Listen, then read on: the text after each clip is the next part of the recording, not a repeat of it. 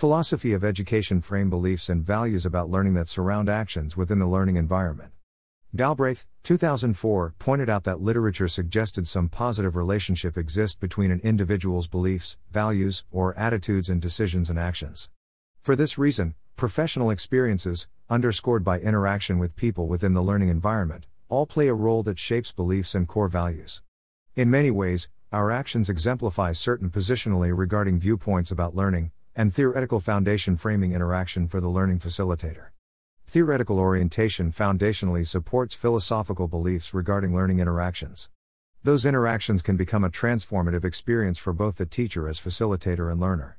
As individuals experiencing life, living in continual flux, our core values and beliefs change over time in a transformative process. For this reason, our theoretical orientation, which couches our philosophical positional about core values and beliefs, is indeed a journey of transformation, development, discovery, and change. Reflection on lived experiences. How I would introduce myself in a way that defines or summarizes my core beliefs and values. First, at this stage in my life, I believe that the humanity of every individual must have recognition. Second, we all have a personal responsibility for ensuring the well being of others. Third, possessing an affinity for the community has a basis in the belief of inclusiveness of all members within the global community. Fourth, we must be purposely conscious of how our actions or inactions create rippling effects on individual lives, national consciousness, and global concerns. In sum, gravitating toward the importance of community and consideration of others would constitute an apt description of my core beliefs and values. Martin Luther King Jr., Mary Wollstonecraft, and Henry David Thoreau influenced the development of my core beliefs. Gravitation towards King is embracing his focus on social injustice. I believe that as a society, we can transcend the limitations of our thinking, the limitations of individual and combined experiences. Wollstonecraft spoke to characterizations of humanness based on societal perspectives of convenience. Her thoughts influenced me to begin questioning theoretical inconsistencies in Western philosophical thought. Clark and Portenga, 2003, claim something is profoundly wrong with the moral theories of men. The incongruences in fundamental thinking during the Age of Enlightenment philosophical thinkers were grotesquely perverse. In Wollstonecraft's seminal work, a Vindication of the Rights of Women, 1792, Clark and Portenga, 2003 claimed, repudiates that significant differences exist between the moral and philosophical development of men and women. Thoreau remains the consummate reminder that action and learning is important as the learning that is occurring. We have a personal responsibility to, not only question those things around us, when we find the need arises, commit to positive change. For that reason, one must challenge accepted ideas and actions. Thoreau's Resistance to Civil Government, 1849, introduced me to the concept of personal responsibility for challenging systems of influence that seek to suppress individuality in thought and choice. Citizenship in the commons of man should be buffered by responsibility for engagement with self, whereby, the individual maintains autonomy and choice. The previously noted people continue to remind me of the necessity for change as a fundamental component of philosophical evolution. I no longer view philosophy as a group of concepts and ideas that act as a basis for making decisions about morality, ethics, and behavior. I view philosophy as an amalgamation of constructs that guide decision making. The centrality of the student in learning interactions becomes paramount. That centrality has a basis in the results of philosophy of adult education inventory, which identifies with a humanistic adult education philosophy. Galbraith, 2004, noted as one of the five philosophies of adult education based on theorists such as Carl Rogers, Abraham Maslow, and Malcolm Knowles. My philosophical evolution influenced the selection of education as a professional career. Desiring to learn how to help individuals learn how to take control of their learning framed my decision to become a professional educator. Additionally, throughout my former career, I acted as an agent for change through learning and teaching that aided individuals to acculturate into the business culture. Throughout the 35 years working in my previous career, I engaged individuals in a teaching slash learning capacity. It was that extensive experience, which contributed frame the basis for deciding on a career change. Current philosophy of education. Results of the philosophy of adult education inventory indicated a humanistic adult education philosophy. Galbraith, 2004, described the philosophy as an individual who facilitates self actualization and has an orientation towards enhancing personal growth and development. The approach to learning has a basis in the work of theorists Maslow and Rogers. Merriam, Caffarella, and Baumgartner, 2007, pointed out that scholars consider Maslow, the founder of humanistic psychology, he proposed a theory of human motivation based on a hierarchy of needs. Maslow recognized the importance of self actualization in learning. Caffarella et al. 2007 noted that self actualization is the goal of learning, and educators should strive to bring about a transformation within students. Regarding my philosophical education orientation, I agree with Knowles. His theory of andragogy, Harper and Ross, 2011, pointed out is best known in the world of adult education as a conceptualization of how and why adults learn. Knowles' concept of androgyny, the art and science of how adults learn, has a basis in six assumptions. Caffarella et al.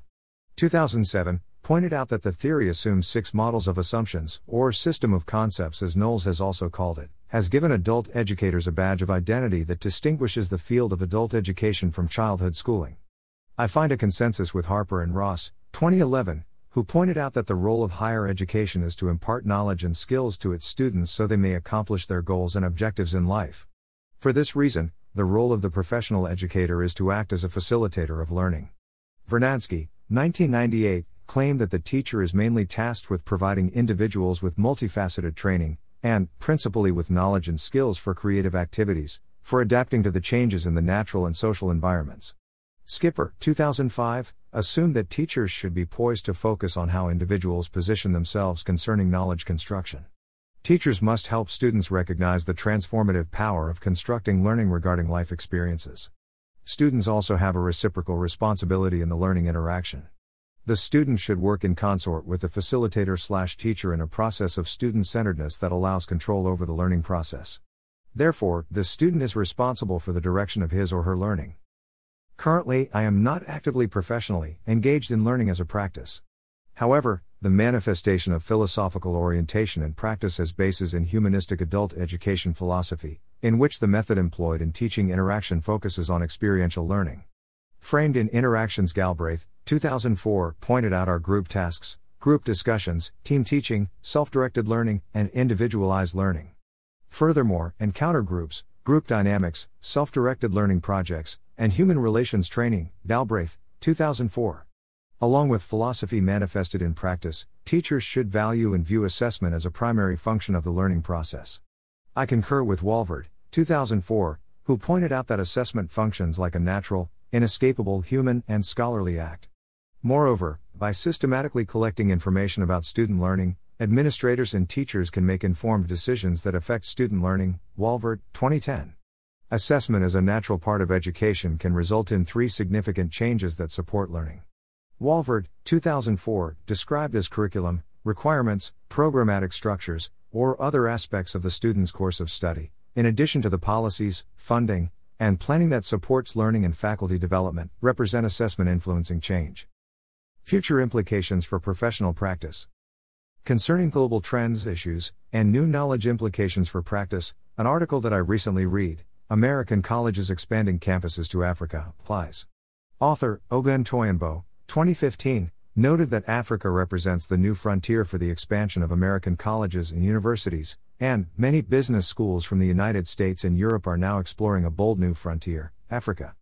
The article discussed the globalization of higher education in the context of underserved slash undeveloped countries' inclusion in education markets. Globalization may require educators' re-evaluation of his or her values and beliefs. Re-evaluation is underscored by the gravitation towards a holistic viewpoint in the learning interaction influencing practice.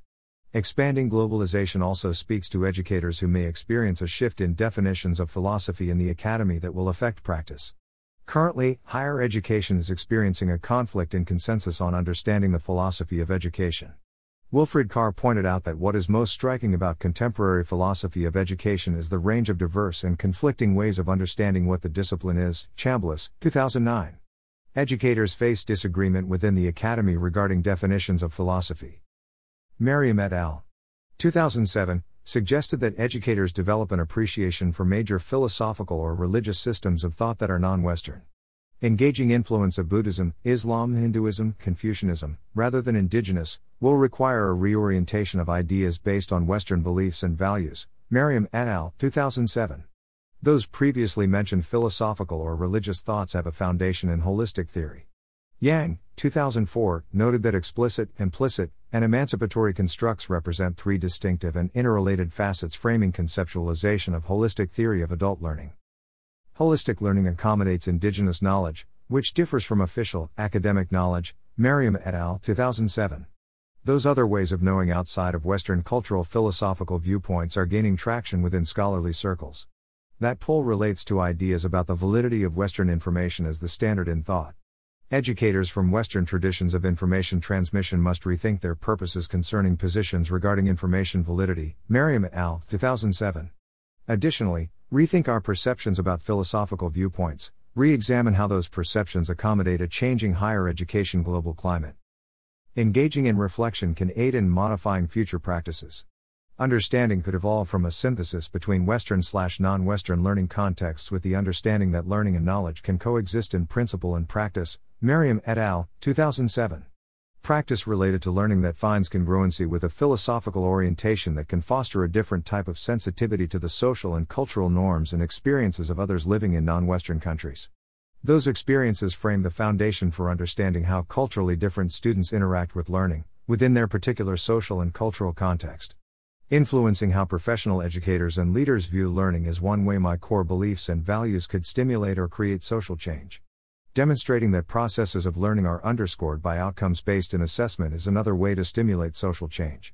Coalition building, which is couched in the examination of local community problems by applying empirical research methods, can lead to improved community interaction, locally, nationally, and globally on many levels. Creative expression of philosophy. The phrase, when cut, do we not bleed? When hurt, do we not feel pain? metaphorically, represents my philosophy. The words when cut represent the beginning of my engagement with a serious examination of what I believed, and why I believe what I do, which frame my core values and beliefs. The words represent a serious dialogue regarding cutting through the fog of exploration to make sense and meaning of my foundational orientation. Feeling the pain relates to the examination of beliefs and values. It is the beginning of the process of slicing away those things, those beliefs, and held values that impede connectedness with self as an active agent in the learning process. In closing, my philosophy of education encapsulates the teacher as a facilitator of knowledge in the learning environment. Moreover, the role of the learning facilitator is to motivate learners to act as a positive agents in taking control of the learning process. The teacher is responsible for helping the student to become self directed in learning interactions that demonstrate a heightened awareness of responsibility. Theories framed in experimental learning undergird my philosophy of education. That positionality exemplifies a belief that students experience learning on their terms. Therefore, fosters meaning making within the learning engagement environment. I also believe that each student has their learning styles, Therefore, as a facilitator, the learning environment engagement must encourage individual and group learning experiences. I also believe that students learn by observation and imitation in a social environment. Because the classroom represents an educational social environment, students learn from each other as well as the teacher. It is the job of the teacher to direct learning activities but allow the student to explore how that learner navigates within the learning experience. In the process of navigation, the student can choose which concepts have relevance to their real world experiences.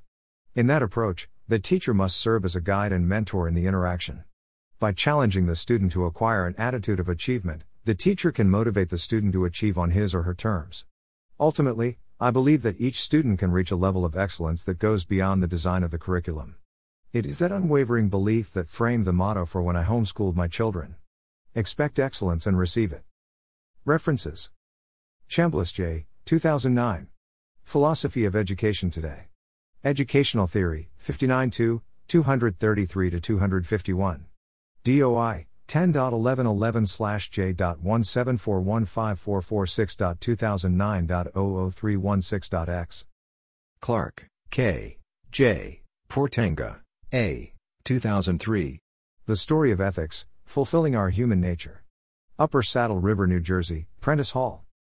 Galbraith, M., 2004. Adult Learning Methods A Guide for Instruction. Malabar, Florida, Krieger Publishing. Harper, L. and Ross, J., 2011. An application of Knowles' theories of adult education to an undergraduate interdisciplinary studies degree program. Journal of Continuing Higher Education, 59 3, 161 to 166. Retrieved from http colon slash slash eds.a.ebscohost.com.isp.waldenialibrary.org slash. Merriam, S. B. Caffarella, R. S. and Baumgartner, L. M. 2007. Learning in Adulthood, A Comprehensive Guide, 3rd ed. San Francisco, Jossey-Bass. Oguntoyinbo, L. 2015, January 29. American colleges expanding campuses to Africa. Diverse issues in higher education. Retrieved from http colon slash slash diverseeducation.com slash article slash 69164 slash. Skipper, T. L. 2005. Student Development in the First College Year, a primer for college educators. Columbia, South Carolina, University of South Carolina, National Resource Center for the First Year Experience in Students in Transition. Walvoord, B. E. 2010. Assessment Clear and Simple, a practical guide for institutions, departments, and general education, second ed. San Francisco, California, Jossey-Bass. Yang B. 2004. Holistic Learning Theory and Implications for Human Resource Development. Advances in Developing Human Resources, 62, 241 to 262. Retrieved from http colon slash slash slash.